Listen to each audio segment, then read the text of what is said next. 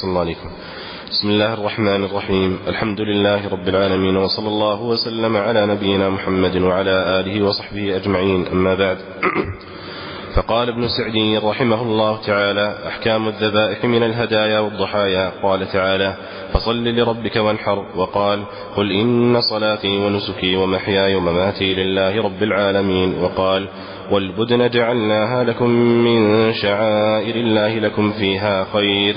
فاذكروا اسم الله عليها صواف. فإذا وجبت جنوبها فكلوا منها وأطعموا القانع والمعتر. وقال وفديناه بذبح عظيم. وقال ثم أوحينا إليك أن اتبع ملة إبراهيم حنيفا. ففي هذه الآيات الأمر بالذبح لله وحده على اسمه وأمر بإخلاصها لله وحده.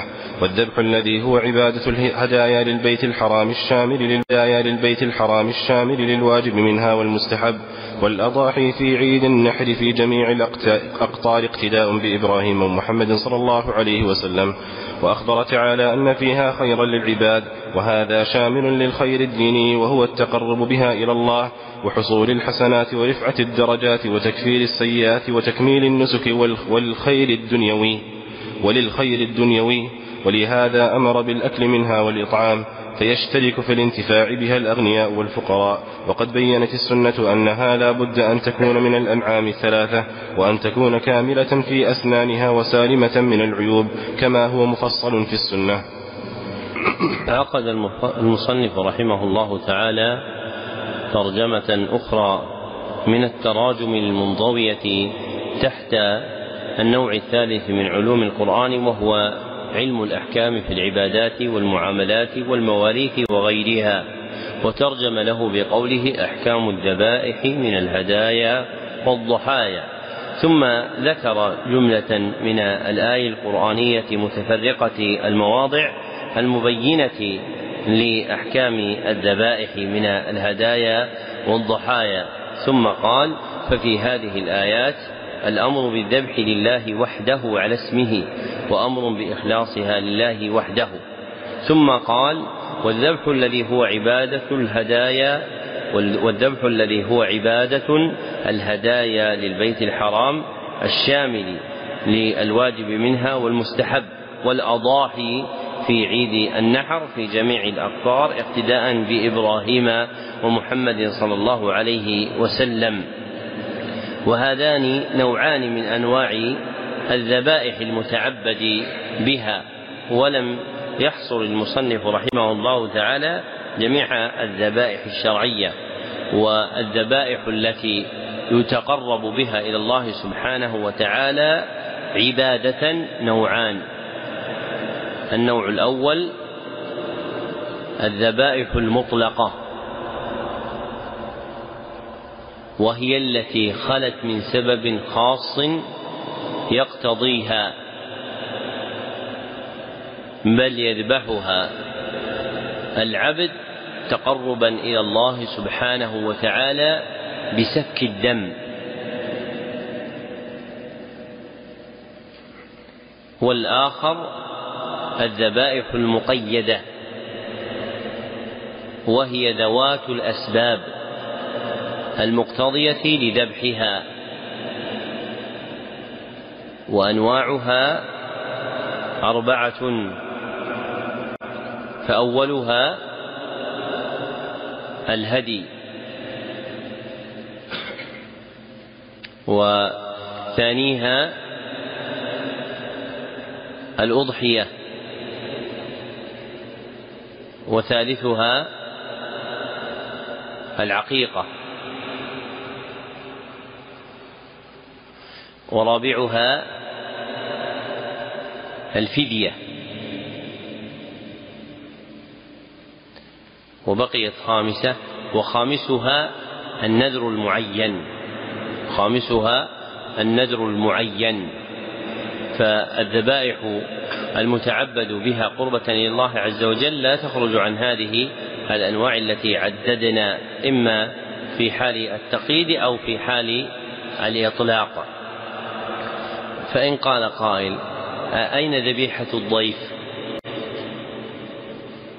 ليست في هذه. ما الجواب؟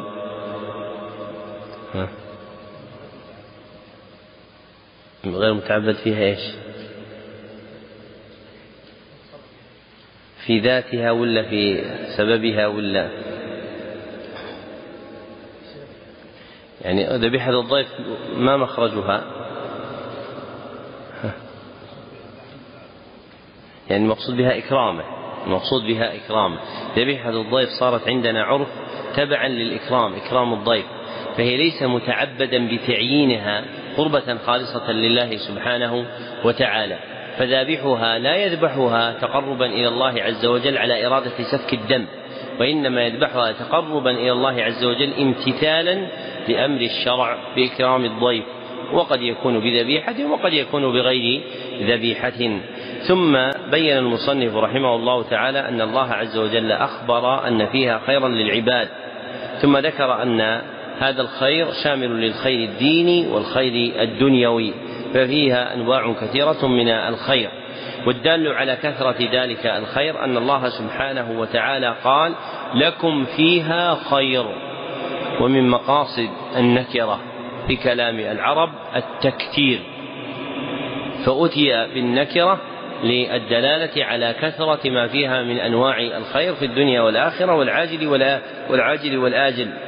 ثم قال وقد بينت السنة أنها لا بد أن تكون من الأنعام الثلاثة الإبل والبقر والغنم وأن تكون كاملة في أسنانها وسليمة من العيوب كما هو مفصل في السنة.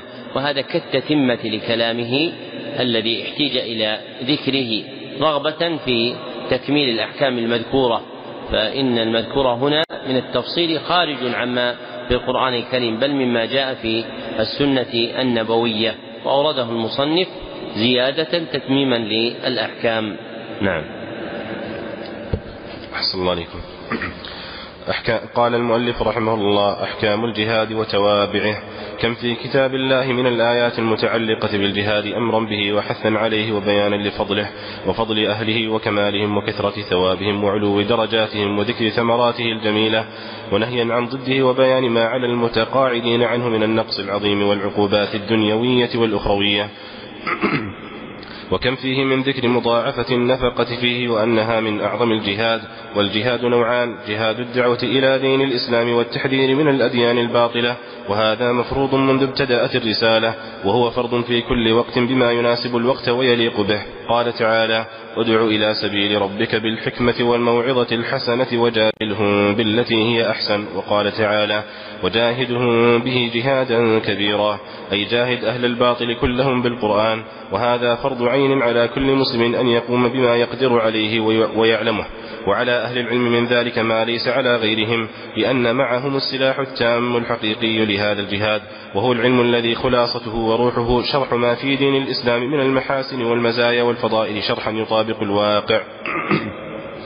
فإنه إذا شرح على هذا الوجه وبينت محاسنه وفضائله قبله كل منصف قصده الحق وكان أيضا ذلك قامعا للمبطلين الملحدين الذين يريدون أن يطفئوا نور الله بأفواههم ويأبى الله إلا أن يتم نوره ولو كره الكافرون. ثم الموازنة بين عقائده وأخلاقه وفضائله وأعماله وبين غيره فعند ذلك يتضح الفرق العظيم. ثم إبداء براهين رسالات محمد صلى الله عليه وسلم الكلية والجزئية وصدقه وصدق ما جاء به من الحق الذي هو الكتاب والسنة. فهذه الأصول بيانها بحسب الإمكان هو أكبر الجهاد وهي أعظم الطرق التي دعا عباده بها إلى دينه وأمر نبيه من قام مقامه أن يدعو بها. النوع الثاني الجهاد باليد والسلاح فهذا فرض كفاية قتال الكفار المحاربين وقد يكون فرض عين إذا حضر الزحف. وإذا حصر بلده عدو وإذا استنفره الإمام أو من قام مقامه. كما نص الله على ذلك نصا يدل على فرضيته وتعينه. والجهاد باليد والسلاح يتبع المصلحة كما كان هدي النبي صلى الله عليه وسلم هادن ووادع حيث كانت المصلحة. وحارب حيث اقتضت المصلحة فعلى المسلمين أن يسلكوا هديه ويتشاوروا في أمرهم ويعملوا في كل وقت ما يناسبه ويصلح له. وقد أمر الله بالتثبت في الأمور كلها وخصوصا في أمور الجهاد وتولية الأكمل والأمثل من الرجال في الولاية الكبرى وفي ولايات الجيوش والسرايا وغيرها فإنها من أعظم ما يدخل في الأمانات التي أمر أن تؤدى إلى أهلها. وقال تعالى يا أيها الذين آمنوا إذا لقيتم فئة فاثبتوا واذكروا الله كثيرا لعلكم تفلحون. وأطيعوا الله ورسوله ولا تنازعوا فتفشلوا وتذهب ريحكم واصبروا. إن الله مع الصابرين.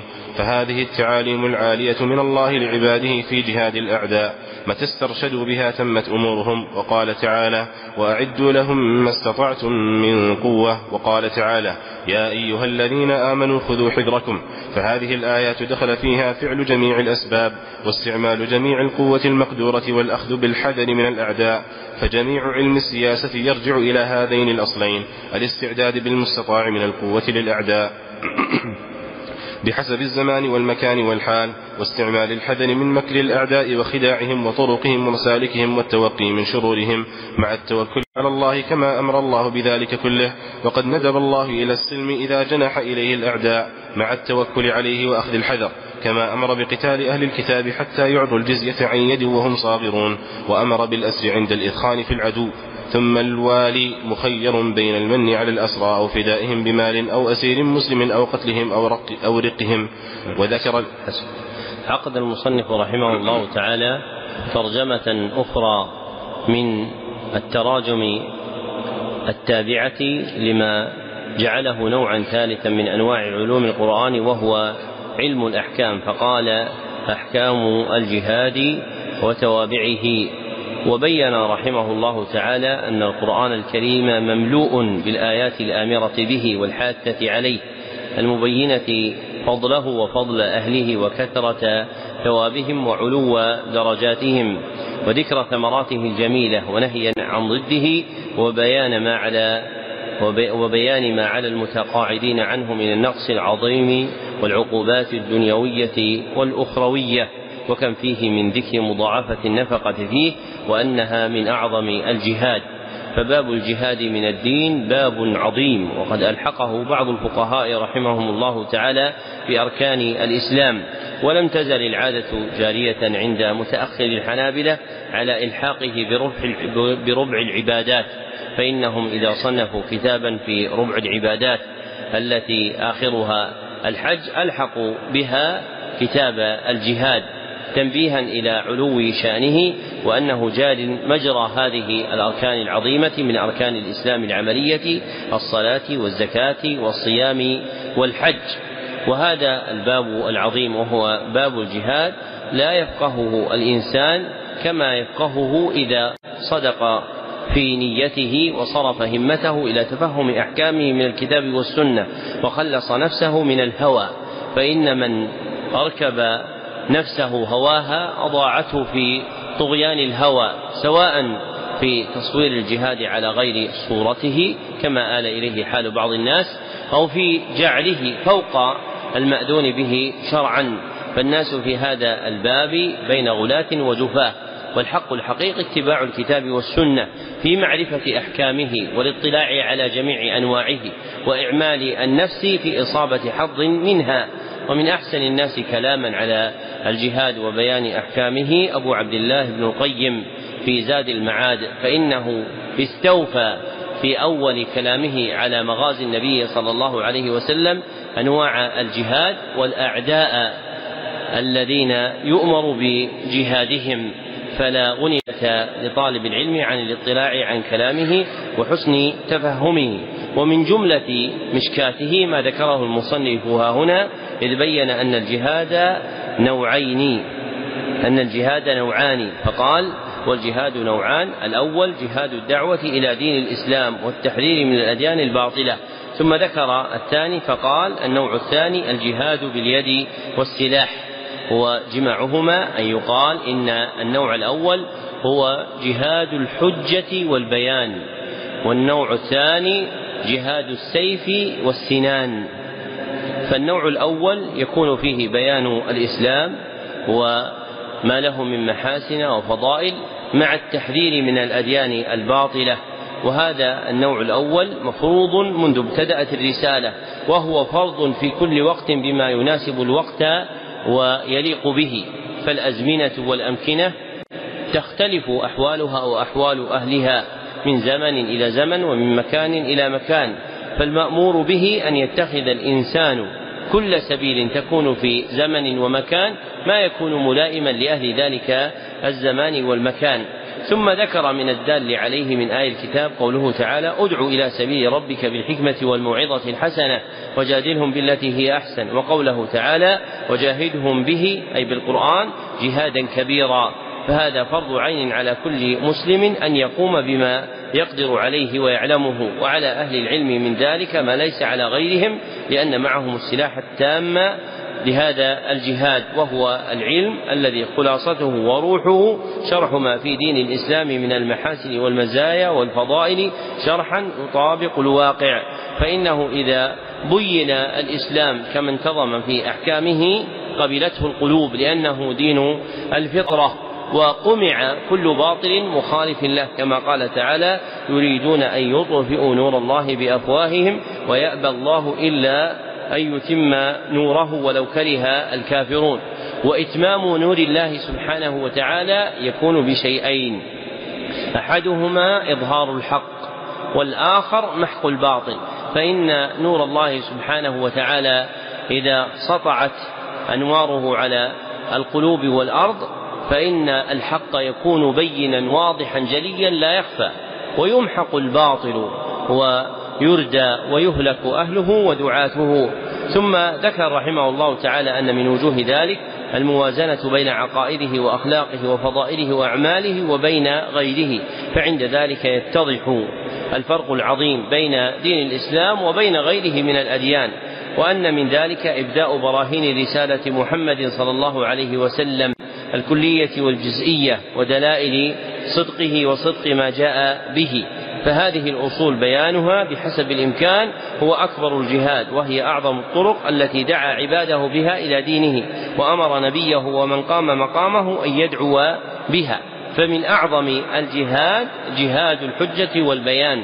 بل ذكر ابن القيم رحمه الله تعالى أن هذا النوع الأول أعظم من النوع الثاني وعلل ذلك بقوله لأن القائم به قليل والمساعد عليه أقل. فالقائمون بجهاد الحجة والبيان في قرون الأمة من العلماء الصادقين هم قليل والمساعدون من الخلق. على نصرة هذا الجهاد قليل أيضا فإن الإنسان يهون عليه أن يحمل سلاحا ويزهق نفسه أو نفس غيره في لحظات لكن يشق عليه أن يرابط مدة مديدة لأجل معرفة الدين الذي جاء به النبي صلى الله عليه وسلم تعلما ثم بثه بعد ذلك تعليما. فهذه المرتبة الأولى وهي مرتبة جهاد الحجة والبيان مرتبة تحتاج إلى مشقة أعظم من جهاد السيف والسنان الذي ذكره المصنف ثانيا فقال النوع الثاني الجهاد باليد والسلاح. ثم قال فهذا فرض كفاية قتال الكفار المحاربين وقد يكون فرض عين أي على العبد إذا حضر الزحف أي وجد في الصف وإذا حصر بلده عدو وإذا استنفره الإمام أو من قام مقامه من نوابه. كما نص الله على ذلك نصا يدل على فرضيته وتعينه. فقد يكون فرض عين في حال وقد يكون فرض كفاية في حال آخر. ثم قال رحمه الله والجهاد باليد والسلاح يتبع المصلحة.